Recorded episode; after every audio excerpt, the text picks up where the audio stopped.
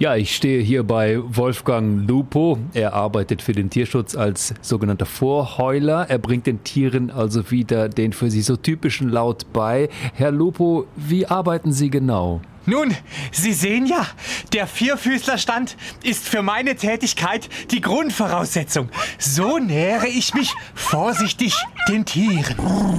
Offenbar freut sich dieser Pekinese hier nicht so auf den Unterricht. Das haben wir gleich. Du bist ja ein ganz feiner. Soll ich Verbandszeug holen, Herr Lupo? Nein, das war doch Absicht. Erleichtert mir den zweiten Schritt. Das sogenannte Vorheulen. Ach so. Da würde ich Sie bitten, mal kurz leise zu sein. Natürlich. Hau! Der Hund schaut ihn etwas ratlos an. Hören Sie? Einwandfrei.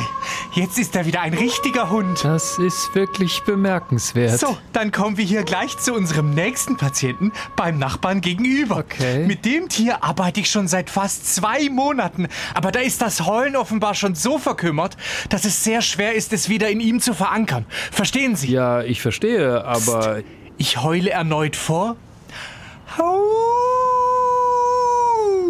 Na komm schon. Ein hoffnungsloser Fall. ja, das denke ich auch.